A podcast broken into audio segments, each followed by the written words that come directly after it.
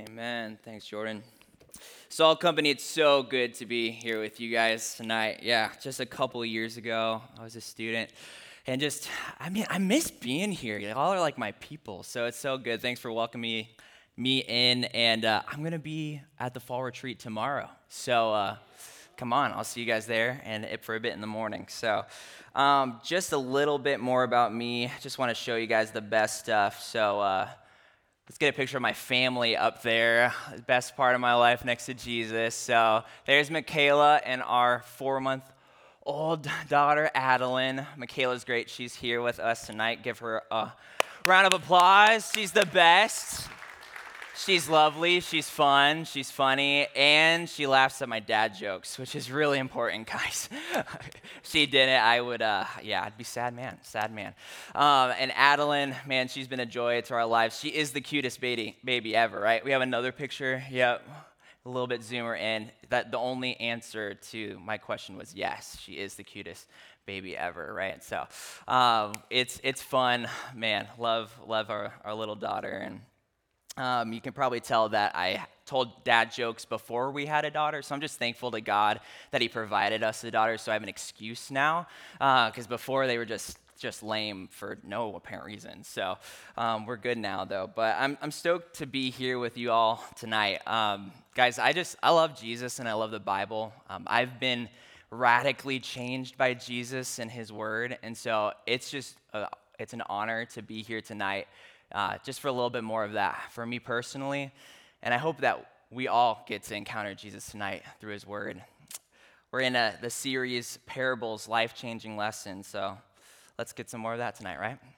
Um, open up your Bible apps and turn your pages to Luke 10 25 through 37.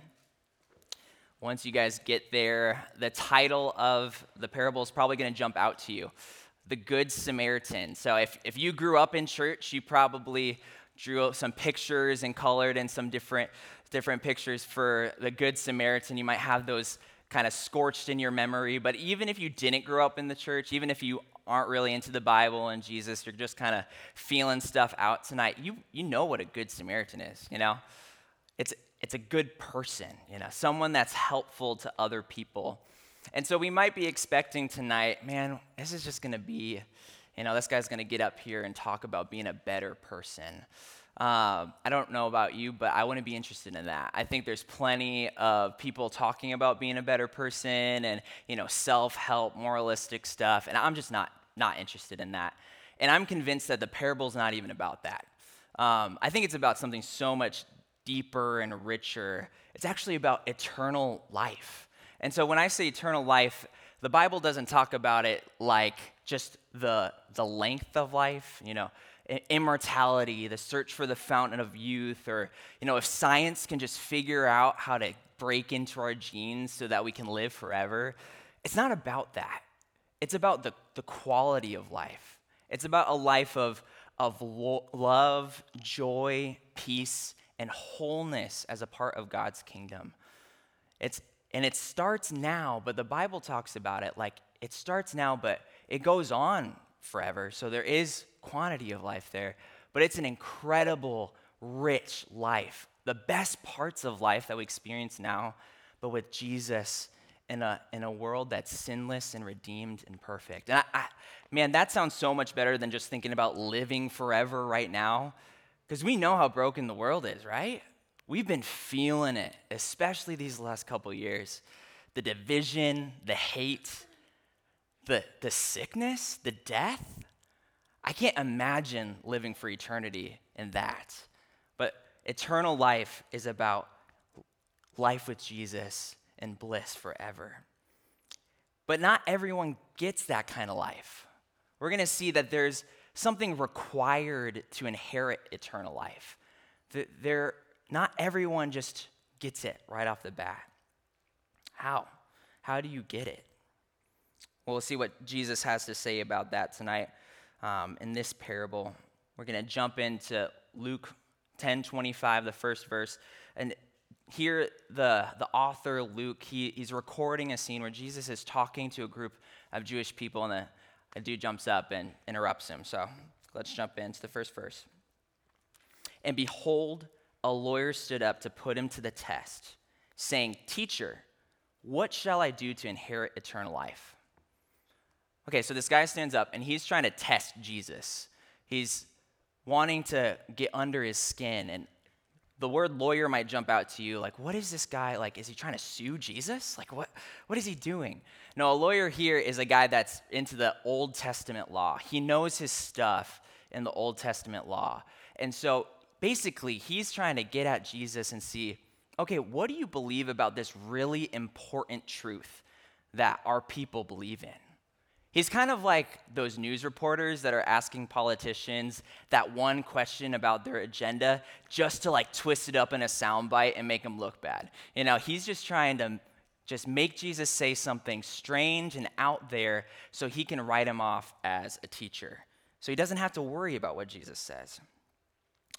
Let's check out verse 26. He said to him, Jesus said to the lawyer, What is written in the law? How do you read it? You can kind of get the sense Jesus feels out where this guy is going. He knows, you know, you're trying to trick me now. So he just turns it back on him. You're a lawyer. You know the Old Testament law. You, tell me. What does the law say about it? How do you read it? Verses 27 and 28.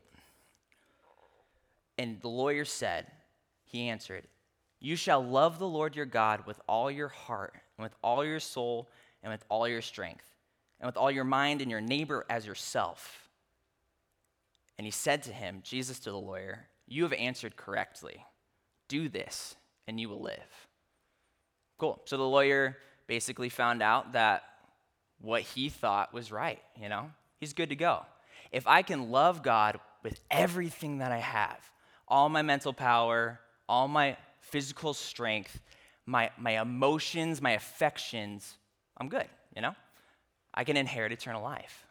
Oh, yeah, and then I have to also love people the way that I care about myself. I, the, the amount of time I spend thinking about my needs, my interests, like I need to care about other people like that too. Sweet, he's good to go. Next verse.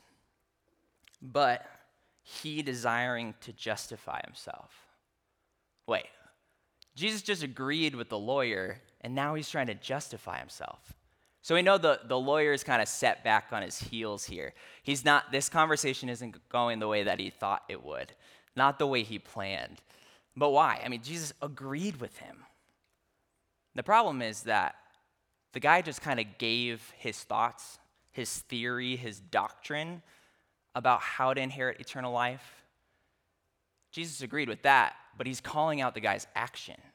Hey, you can't just believe these things. You actually have to do them. You can't just say the right things and believe these facts to inherit eternal life. You actually have to be about them. And that's why the Jesus, or why the lawyer is on defense.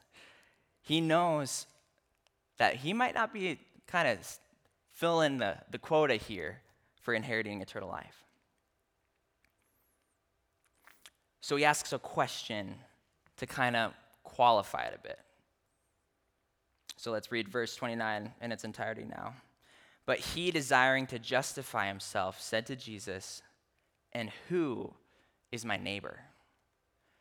You can kind of imagine what the lawyer is going through right now. He's thinking, he either believes he can fulfill the first command, love the Lord your God with all he is, which would be surprising because I don't know anybody that actually thinks they can do that.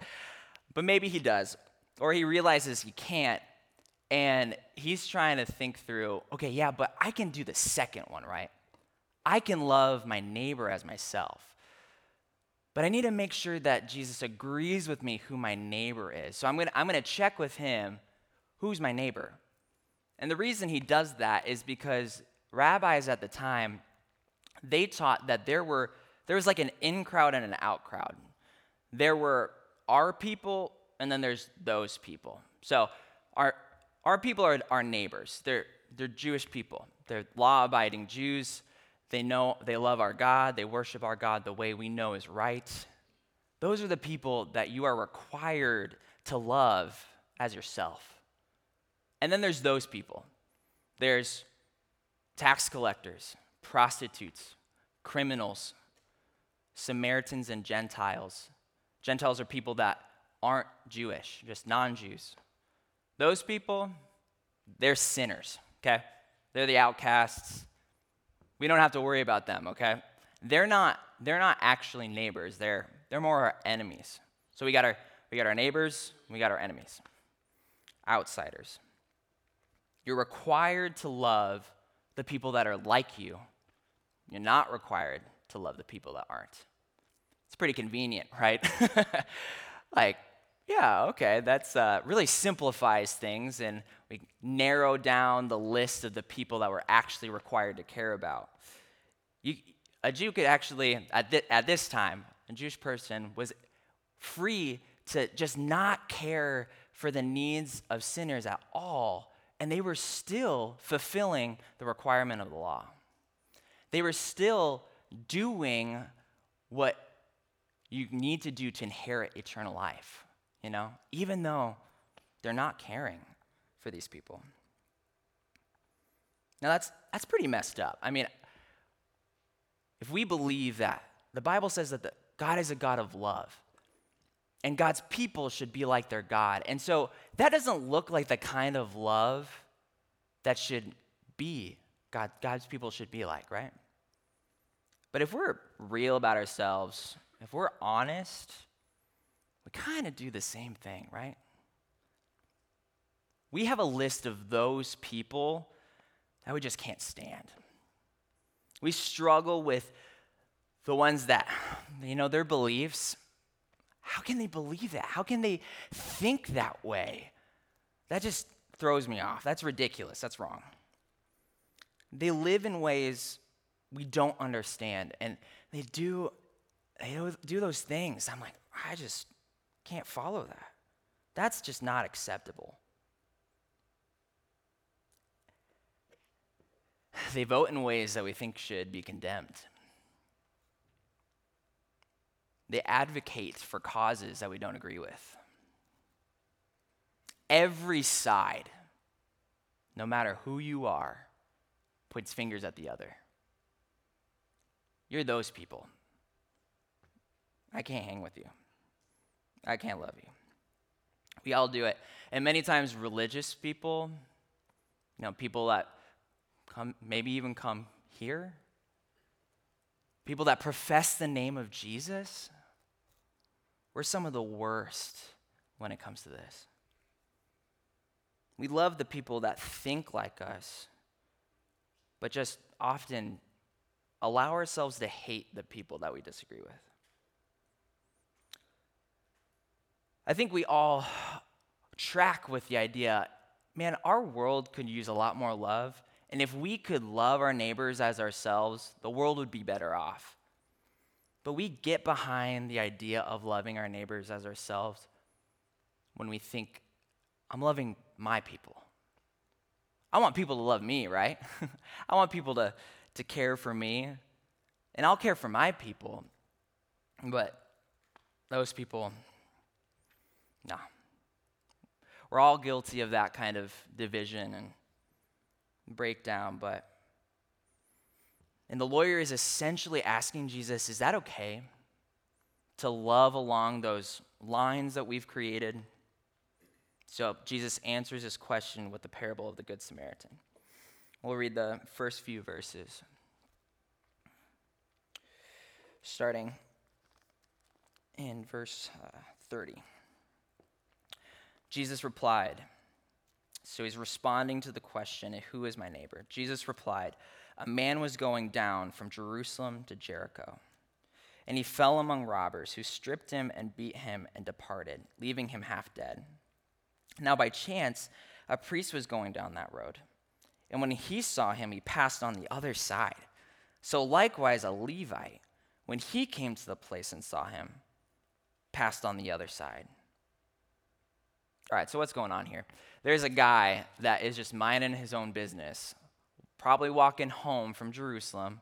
Jerusalem's the place of the temple. He might have just been worshiping God. He's a, he's a law abiding Jewish man, probably.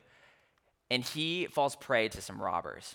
They beat him up, they take all his stuff, and they leave him on the side of the road, half dead. So this is setting up that Jesus is kind of showing like here's a victim.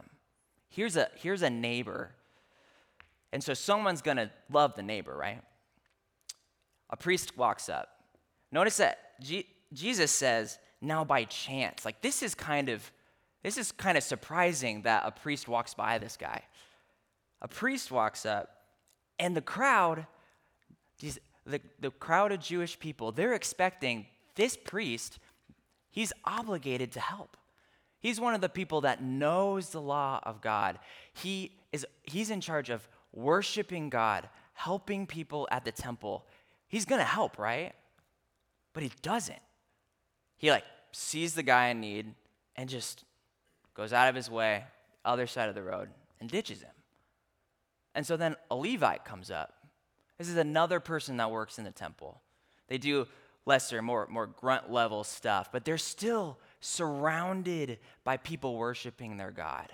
You know, he, another person that should be an example of loving thy neighbor. And he does the exact same thing. The exact same thing. Why would they do that? I mean, think about it. Why do people not help others in need?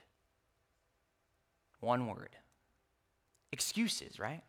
You can kind of imagine it even as the story plays out. Like you think the priest is walking up.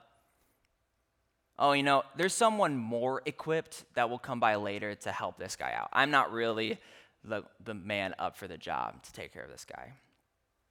Or another one would be I'm exhausted. I've just been doing all this work for God. I need to get home to Jericho. I need to rest. You know, I need some me time. It's time for me to veg out. I can't do this. Obviously, they vegged out back then, right? Uh, or maybe they thought, he's probably already dead. You know, I can hear him groaning. But he's probably already dead. And if I touch him, if I go over there and help this guy, that's going to put me, that's really going to inconvenience me. Because if a, if a priest touched someone that was was bloodied and, and dead, if they were dead, that made them ritually unclean. They weren't able to then just go off and do their normal thing. They'd have to go through all these steps, take all this time to get back to normal so they, they could go on to their lives. So, this would have been a major inconvenience for the priest and the Levite if they had gone to help this guy out. So, they didn't. Jesus shows skip something. The usual examples of loving their neighbors as themselves were examples of loving themselves over their neighbors. They knew what was required of them, they knew what God's law said they ought to do, and they were people that they looked the part. But they ignored it. They just said, no. Whatever their reason, whatever their excuses, they were not loving their neighbors as themselves. The inconvenience, the sacrifice, the focusing on another's needs, all were just too much for them. Let's keep reading. Verse 33 But a Samaritan, as he journeyed, came to where he was, where the victim was. And when he saw him, he had compassion now, that's a really different reaction already, right? The other guys, they just walk around the guy and leave. The Samaritan stops and he sees him. He sees a man in need of help. And so he's moved. Like his heart is moved to go help him. So he does. He went to him and bound up his wounds, pouring on oil and wine. Oil was used to soothe people's wounds, and, and wine was used to like keep it from infection. So he's he's taking stuff that he's carrying on this journey and he's helping the guy out. Then he set him on his own animal and brought him to an inn and took care of him. And the next day he took out two denarii, that's about two days' wages, you know, think like a few hundred dollars, and gave them to the innkeeper, saying, Take care of him, and whatever more you spend, I will repay you when I come back. Which of these three do you think proved to be a neighbor to the man who fell among the robbers? It's Jesus' question. The lawyer says, The one who showed him mercy. And Jesus said to him, You go and do likewise. So obviously, the Samaritan here is the picture of neighborly love, right? He is, he's showing this is what you do, this is how you do it. There is sacrifice involved. He, he gave of his stuff, he gave of his money. He, his journey was probably shook out of whack. You know, he's on a mission. Maybe he was going to sell something. I don't know. But it was inconvenient. It was messy the way that he helped. The guy's got to be covered in blood, covered in filth. He had to pick him up to put him on his animal, so he's probably covered now. It was sacrificial and then faithful. He stuck by the guy. He took him to the inn, took care of him there, and then said, You know, if he needs anything else, I'll be back. I'll help him out. Did you guys notice the way that the lawyer responded to Jesus? Let's look at the verses 36 and 37 again. Which of these three do you think proved to be a neighbor to the man who fell among the robbers? The obvious answer is the Samaritan, right? That's not what the lawyer says. He said, the one who showed him mercy. He's referring to the Samaritan, but it's almost like he, he can't say Samaritan. He uses a really generic identifier, the one, the one who shows him mercy. Why is he doing that? Do you guys remember the type of people Samaritans were when we were talking about like our people and those people? They're sinners. They're outcasts. They're, they're enemies of the Jews. So Jesus is showing this lawyer an example of someone he hates as the one showing love. That's think of think of your version of those people. Think of the people that really get under your skin. You just can't stand. And somehow a professor, a friend, a parent tells the analogy and says, You follow their example of love. That, that gets under your skin. You're like, I can't imagine them like that. And when Jesus is saying that, he's essentially saying that it's not just you Jews, not just us Jews, that can fulfill God's law of neighborly love. Samaritans can do it too. If you show this kind of love that the Samaritan does, then, then you're fulfilling in part. You're, you're representing, you're doing part of what it looks like to love your neighbor as yourself. That'd make him angry. The laws were, the laws were clear. Samaritans had broken many of them, and now Jesus is saying that he's an example of fulfilling that second command to require to that's required to have eternal life, to inherit eternal life. Now, this is showing also that the lawyer is asking the wrong question. Because Jesus then goes in verse 36 Which of these three do you think proved to be a neighbor to the man? Now, that wasn't the lawyer's original question, was it? He was asking, Who is my neighbor? And Jesus says, Who proved to be a neighbor? That's the real question, isn't it? Are you being a neighbor? Jesus is asking the lawyer. Are you a neighbor? Are you able to love someone that you hate? This Samaritan, he helped a Jewish man, and the Jewish man probably wouldn't have done the same for him. He wasn't required to do the same for the Samaritan because they're sinners. He doesn't have to care for him, he doesn't have to show neighborly love for him. But he sees a man in need and he helps.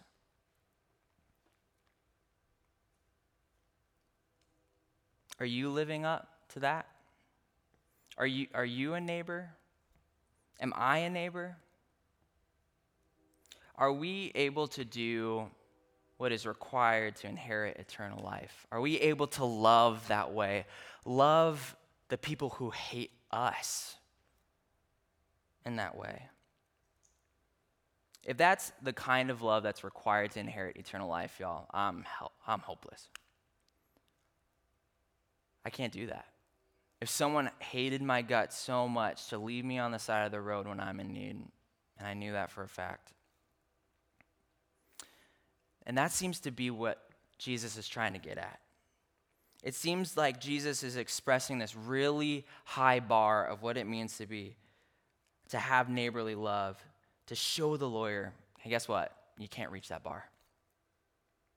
No matter how well you know the law, no matter how, no, matter, no matter how hard you try, you can't fulfill it. You're trying to find loopholes to figure out how you can. If I can just separate the people that I have to love, then I can fulfill this command. But Jesus is saying, no, that's not how it works. There's no loopholes. You can't fulfill those commands completely and inherit eternal life. You can't do it. So wh- why is Jesus why would Jesus be doing that?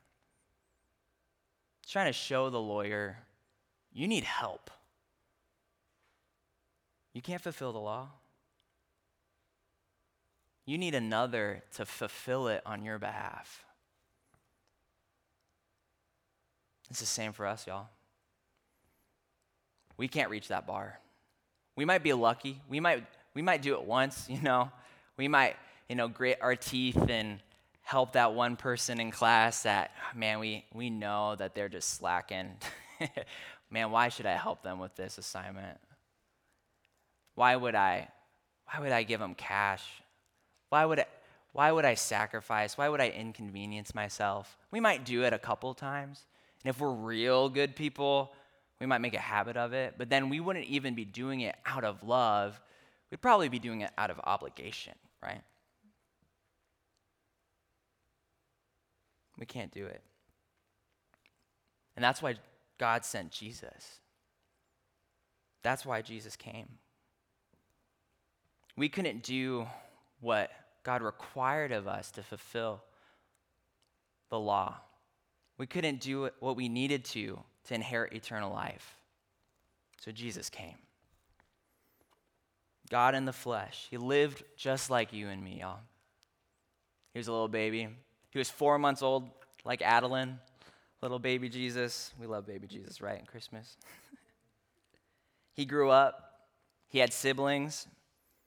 He had friends, he had a job. He did all the things that normal humans do back then, except one. He didn't sin. He wasn't loveless ever. He wasn't selfish ever.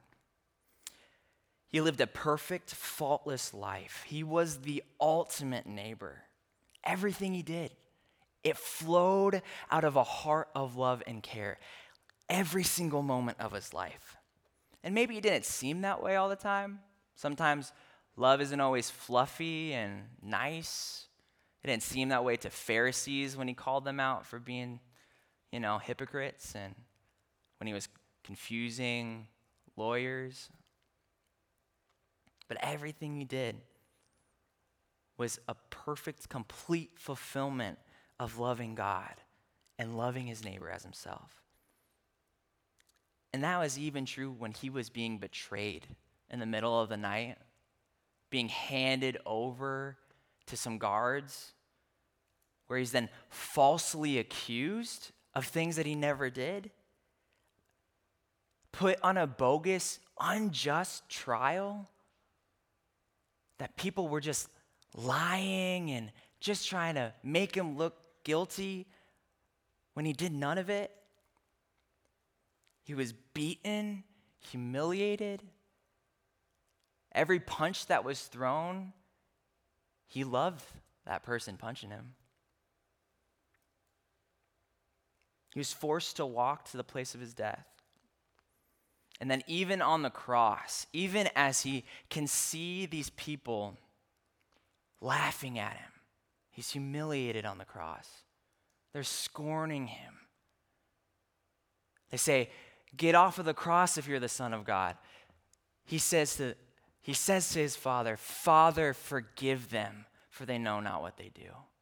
Perfect love. Who does that? Who can say, God, forgive them while they're killing him? Only one. The one who perfectly lived out loving thy neighbor. You see, Jesus, he lived the perfect life. He, he loved God, he loved neighbor, he earned eternal life. He did it, he locked it in. He did everything required to inherit it. But he was the one punished as a criminal, murdered like he was a murderer. That doesn't make sense. That's not fair. He did it. Why did he die? He had achieved the life we all were supposed to achieve, yet received the punishment that we all deserve to receive. Why? Let's read a couple verses from a different part of the Bible. Romans 8, 3 through 4. It's Paul writing to the church in Rome. For God has done, can we get that on screen? I'll just wait real quick. Is it there? Nope, all good. Um, just listen close, friends. This is good. This is real good. Uh, Romans 8 3. For God has done what the law, weakened by the flesh, could not do. God has done what the law, weakened by the flesh, could not do. We couldn't do what was required of the law. By sending his own son in the likeness of sinful flesh, and for sin, he condemned sin in the flesh in order that the righteous requirement of the law might be fulfilled in us. Moral of the story Jesus did what we couldn't do, so that what he did was ours. Jesus chose to receive the punishment we deserve so that he, we could receive the life he achieved, so that he could give us eternal life.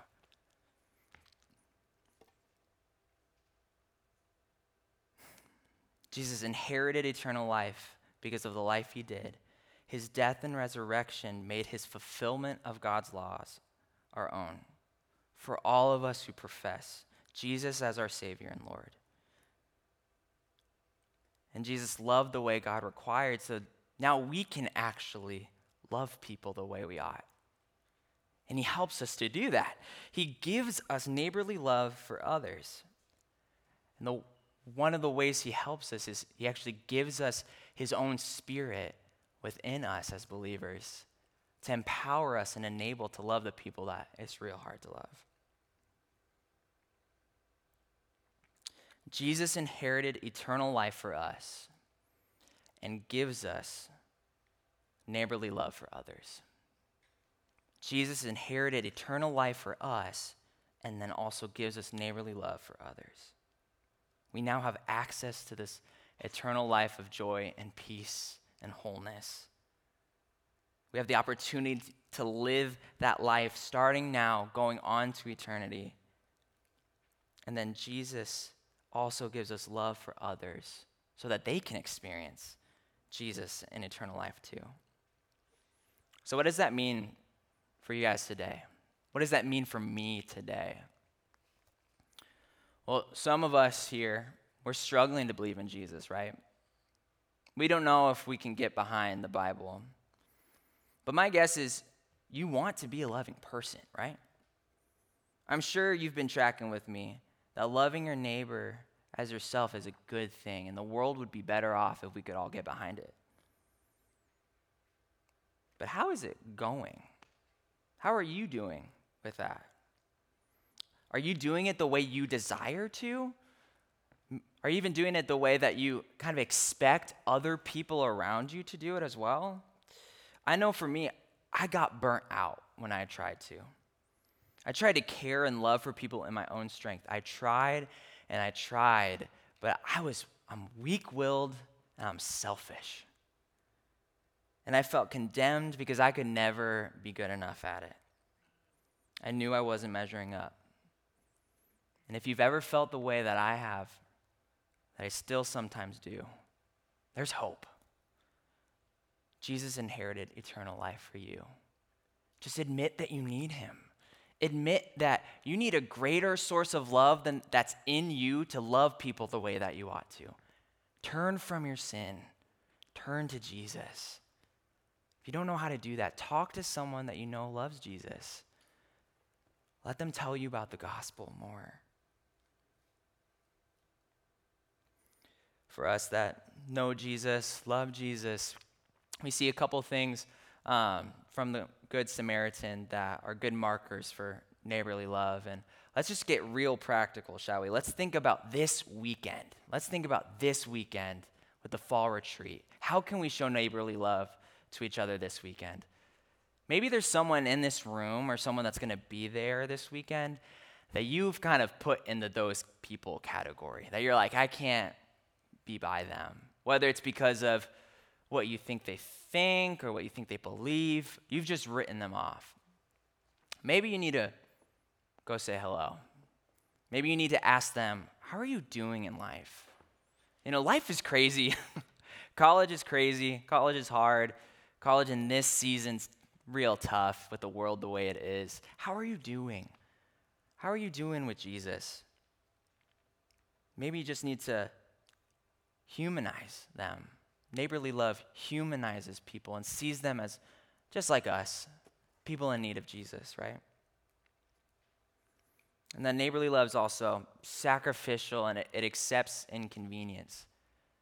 I mean, it'd be inconvenient to do that. I'm sure a lot of you guys this weekend that are going, you're pumped to hang out with your people, right? You're pumped to hang out with your crew. Definitely do that. Enjoy that time. But maybe you also need to get out of your comfort zone and just talk to people. Now, it's hard. It's hard to do that when you think even about the weekend, but then it's also tough when you think in the future, when you have to like go back to school, go to work, and you're thinking through like those people that you don't want to love. But God, but Jesus wants to give you love for them. He wants to help you. This is something that should be done in community. So if you're not in community, you know, if you're not in a connection group, Guys, get into a connection group. We need people pointing us back to Jesus. We need people to help us in this because this is just, it's not easy pe- loving the people we don't like. What would it look like if this were true of us? If we sought this out in our lives? It would look like a lot more people being in this room because they, they realize, oh, you know, I don't have to agree with everything that people agree with to come to Salt Company. You know, I'm not going to be judged for these beliefs that I have or thoughts. Like, I can be welcomed in by people that don't agree with me. Salt Company isn't full of just hypocrites. We're all broken, we're all messy, but they're, they admit that. They're just real about who they are. They're just real about just being people that need Jesus too. Imagine what God could do through us, y'all. Motivated by the love that Jesus has shown us, winning eternal life on our behalf, and then sending us out with that love that He's shown us. It'd be awesome. Let's pray. Jesus, we thank you for who you are. Um, Lord, you have been changing our lives through your word, through your gospel. And you're not done with us yet. The bar is so high for us, Jesus, and you met it on our behalf. Thank you, Lord. Thank you that we are accepted by the Father. He, he welcomes us with open arms because of your work on the cross. He loves us. He doesn't judge us any longer. We're blameless before Him. We are accepted. We are His children. You're such a good God for bringing us to the Father. Now help us to love people in just a little way like you have loved us, Jesus. We need you. We can't do it alone. We love you, Lord. Amen.